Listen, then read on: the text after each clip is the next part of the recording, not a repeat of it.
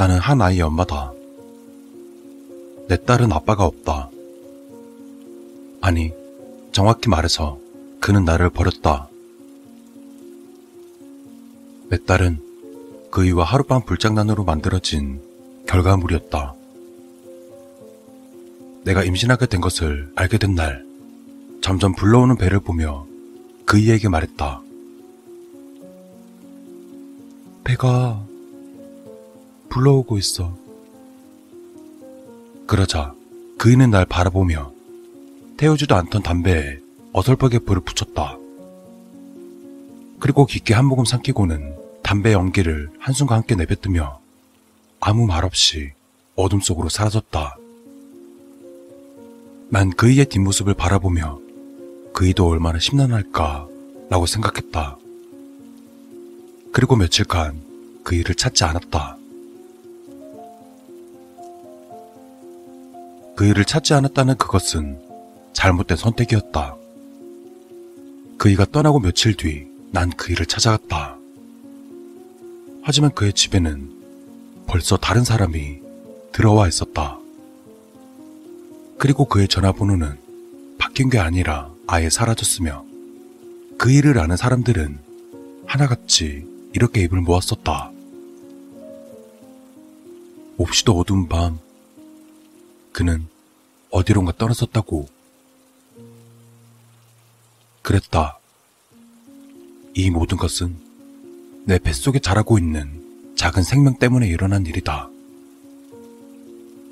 난 천천히 불러오는 배를 매일매일 쓰다듬었다.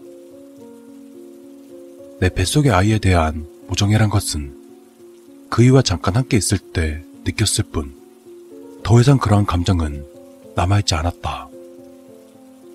다만, 하루빨리 내 몸속에서 나와 자라서 그이와 닮게 되었을 때, 그리고 가장 많이 그이와 닮게 되었을 때, 그 잘난 얼굴을 짓밟고 싶었을 뿐이다. 그러니, 부디 건강히 자라다오. 부디 쑥쑥 자라다오. 내 뱃속에서 내 살과 피를 줄 테니 쑥쑥 자라서 건강히 태어나줘. 난 너를 맞이하는 날을 고대하고 그이와 닮게 되었을 때를 기대하며 내 너를 잊지 않고 키우고 보듬어주고 사랑할게. 아들이던 딸이던 상관없지만 아들이었으면 좋겠다. 머리부터 발끝까지 그이를 닮게 태어나라. 조금이라도 티끌만큼이라도 좋다. 그이와 조금이라도 닮아라. 그렇게 하루하루를 보내며 나는 불러오는 배를 저주하지 않고 사랑으로 보듬으며 그 아이가 태어나기만을 기다렸다. 그리고 열 달 후 아이는 세상 속으로 태어났다. 산부인과 의사 말로는 예쁜 공주님이라고 하던가. 난 아들이 아니면 조금 아쉬웠지만 내 뱃속에서 자란 내 아이가 그이와 얼마나 닮았을지가 궁금했다. 얼마나 뻔뻔한 얼굴로 태어났을까. 나는 출산 직후 의사에게 말했다. 아이를 한번 안아보고 싶어요. 그러자 의사는 시끄럽게 울어대는 아기를 안고 환하게 웃으며 나에게 내 아이를 안겨주었다. 아직 목을 가르지 못하니 목을 잘 받쳐주세요. 굉장히 부드러운 감촉과 고소한 냄새가 아이에게서 났다. 아이는 무엇이 편안한지 내 품속에 안기자 울음을 멈추었다. 그리고 내 젖가슴을 물고는 그대로 잠이 들었다.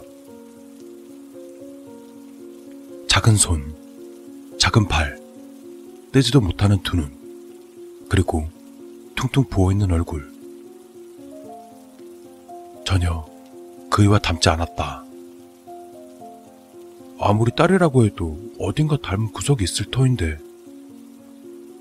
내 젖가슴을 조물락거리면서 젖을 먹고 있던 내 아이를 바라보며 조금은 더 지켜보기로 했다. 나는 아이를 사랑과 정성을 다해 키웠다. 아이를 키우기 위해서라면 일도 마다하지 않았다. 그리고 모든 것들을 아이를 위해 헌신했다. 난 아이를 안고 이리저리 부동산을 돌아다니며 사람들이 딱한 눈으로 쳐다보며 눈치 없는 중개인이 그 이에 대해서 물었을 때 가슴에 누군가 손을 집어넣고 헤집는 느낌이 났지만 내 품에서 새근새근 잠든 곧 그이와 똑같이 자랄 그 아이를 지켜보며 하루하루를 견딜 수 있었다. 그러기에 난 그 이에 대해 묻는 사람들에게 당당히 말했다. 이 아이의 아버지는요, 절 버리고 도망갔어요. 그래서 나 혼자 키우는 거예요. 나는 강해져야만 했다. 이 아이를 건강히 그리고 당당히 키우기 위해서 더 이상 약해져서는 안 된다고 생각했다. 왜냐하면 나의 아기이고 난 이 아이의 엄마이기 때문이다. 그이가 나를 사랑한 것처럼 나도 그 아이를 사랑했다.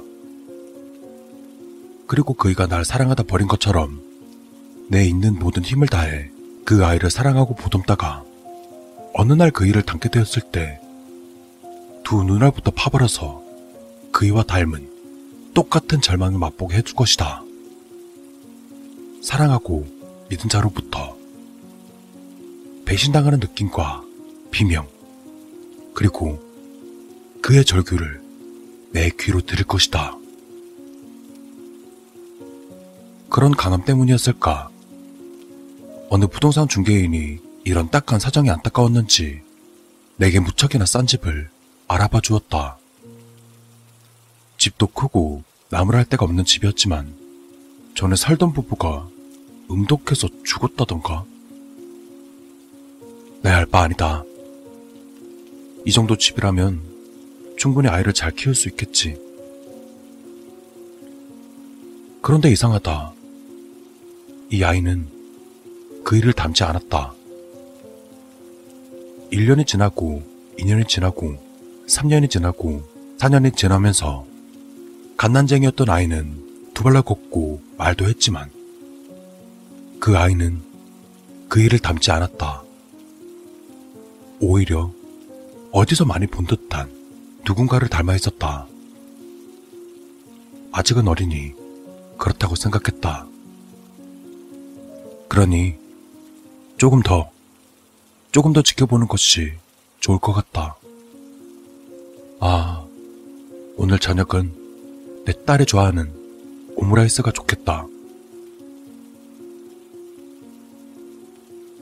아이를 키운 지 5년째. 오늘 난 내 딸의 뺨을 때렸다. 왜냐하면 내 딸이 날 엄마라고 불렀기 때문이다. 날다로 엄마라고 부르는 순간 피가 거꾸로 솟는 느낌이 났다. 내 뱃속에서 태어나 사랑스럽긴 하지만 날 엄마라며 친근히 부르는 것에 분노했다. 난 엄마라는 단어를 듣자마자 내 딸의 뺨을 때렸다. 그러자 작은 그 아이는 내게 뺨을 맞고 자리에 주저앉아 엉엉 울기 시작했다. 그 모습이 얼마나 작고 귀엽던지.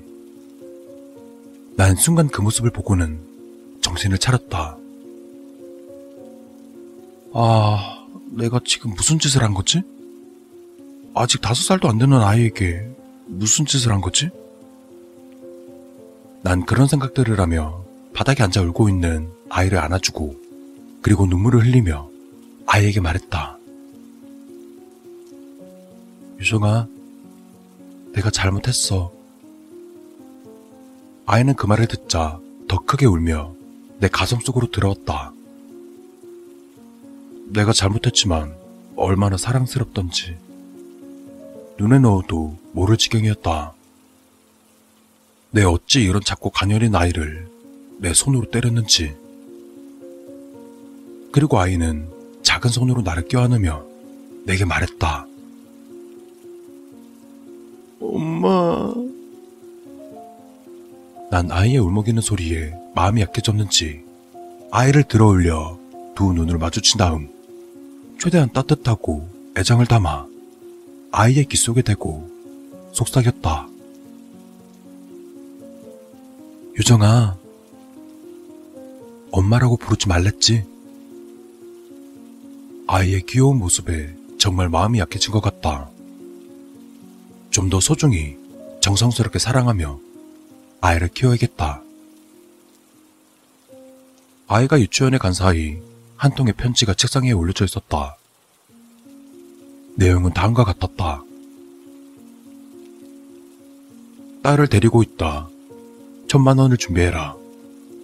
그렇지 않으면 딸의 손가락을 잘라버릴 것이다. 나는 편지를 읽고 또 읽었다.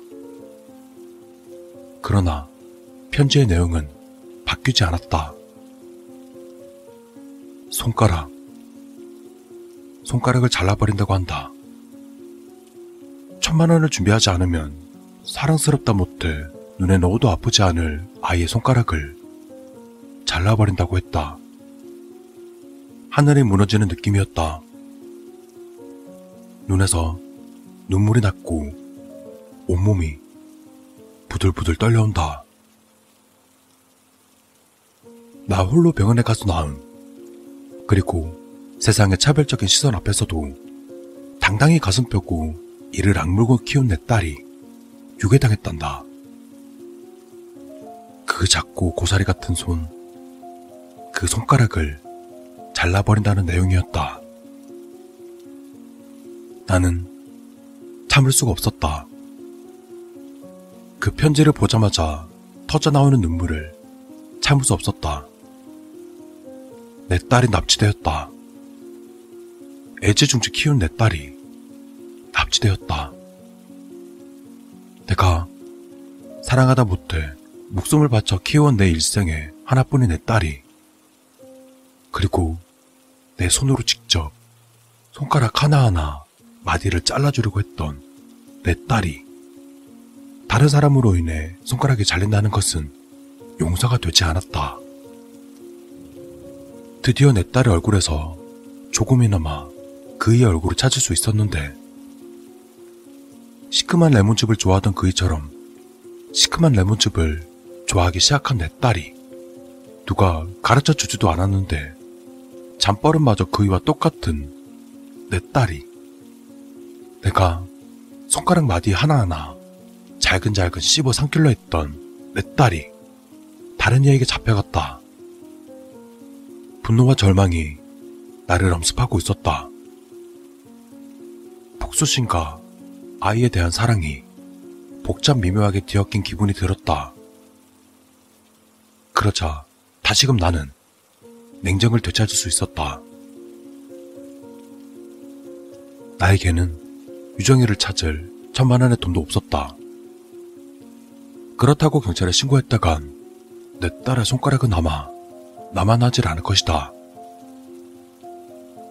나는 즉시 그 편지에 대한 답장을 쓰기 시작했다. 안녕하세요. 저는 29살 남자입니다. 유정이와는 아무 상관없는 남자이고요. 또한 천만 원이라는 큰 돈도 없습니다. 사기치지 마세요. 대략 이런 내용. 돈이 목적인 유괴범이 돈이 없고 잘못 보낸 것을 알게 된다면 아이를 어딘가에 맡길 것이라 생각했다. 뭐, 손가락을 자를 정도로 협박을 하는 유괴범이라면 아이를 죽일지도 모르겠지만, 그 정도까지 간다면 돈을 빌미로 만나 그를 죽여버리면 그만이다. 편지는 몇 차례 더 주고받게 되었다. 아이가 너무나도 걱정이 되지만 내 딸아이의 근황을 들어보니 아무래도 나를 정말 29살의 남자로 착각을 한 것인지 아이를 더 맡아 키우고 있다니 우선은 안심이었다. 이젠 기회를 엿봐서 내 딸을 찾아오기만 하면 그만일 것이다. 게다가 그 유괴범을 엄마라고 부르다니. 역시 그이의 딸답다고 느꼈다. 아니, 엄마라고 부르면 가차없이 뺨을 때리던 나 때문일까?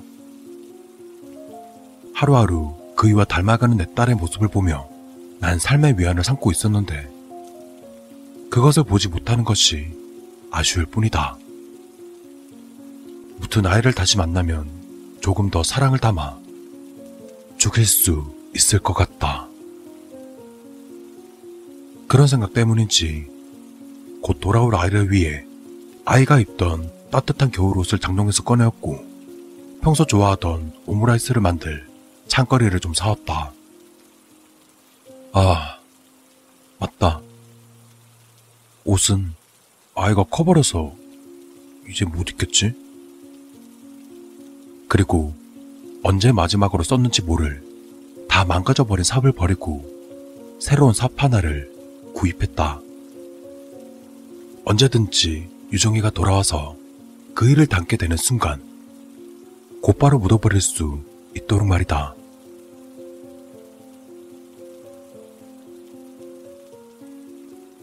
유정이가 유괴된 지 13년의 시간이 지났다.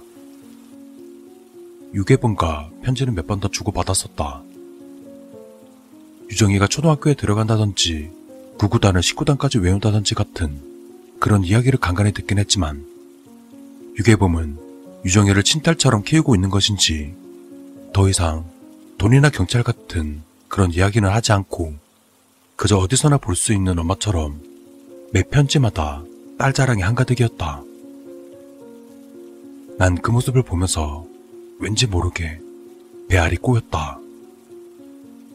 지금이라도 그 사람에게 내가 유정이 엄마다 라고 말하고 아이를 데려오고 싶었지만 지금 와서 그런 이야기를 한다면 그 유괴범은 유정의 손가락을 난도질 해버릴 것 같았다. 하지만 나는 걱정하지 않는다.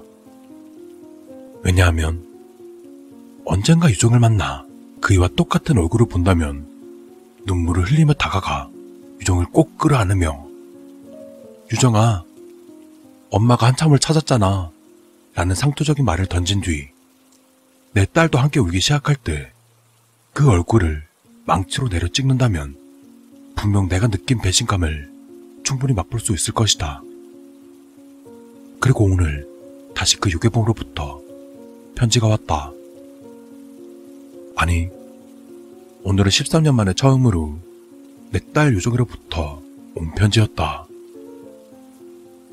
내용은 이러했다.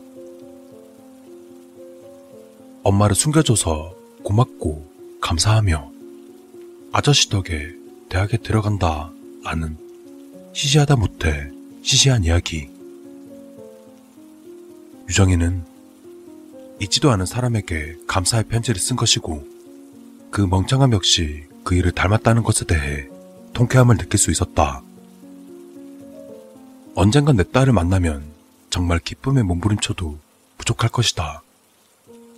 언젠간 내 딸을 만나면 정말 감동에 온몸이 전율할 것이다. 그리고 가장 극적이고 가장 드라마틱하게 나의 20년간 벌어진 인생과 복수심에 마침표를 찍을 수 있으리라.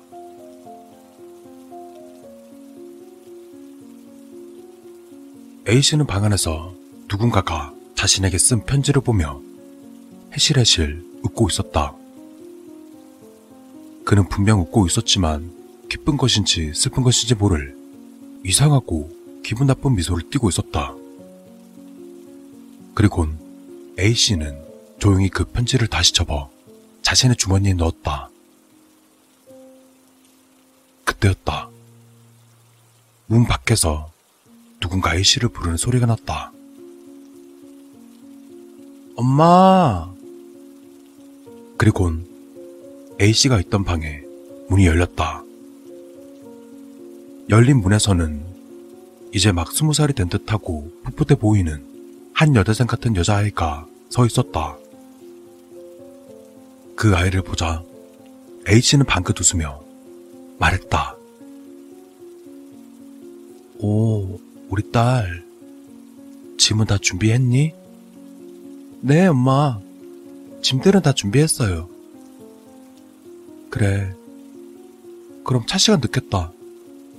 어여 가자. 두 모녀는 그 방을 함께 나와서 짐이 가지런히 놓여있는 현관으로 갔다. 그리고 A씨는 현관 앞에 서서 곧 이 집을 떠날 자신의 딸 유정을 보며 말했다. 그래, 우리 딸. 대학 가서도 열심히 잘 하고, 조심해서 올라가. 화이팅! 어설픈 어머니의 응원 한마디에 유정은 왠지 모르게 웃음이 났다.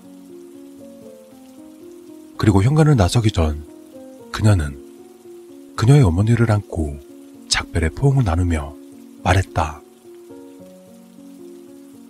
그동안 맛있는 밥 해주셔서 고맙습니다. 그래, 집에 돌아오면 우리 유정이 좋아하는 오므라이스 해줄게. 왠지 모르게 두 모녀의 눈에는 조금의 눈물이 맺혀 있는 것 같았다. 유정은 그렇게 작별의 포옹을 끝내고 현관에 놓인 짐을 메고서는 마지막으로 다녀오겠습니다. 라는 말을 남기고는 집을 떠났다. A씨는 떠나는 유정의 뒷모습을 보며 생각했다. 나의 딸, 나의 사랑스러운 나의 딸 유정아. 날 닮아. 정말 다행이구나. 그리고 사랑한단다.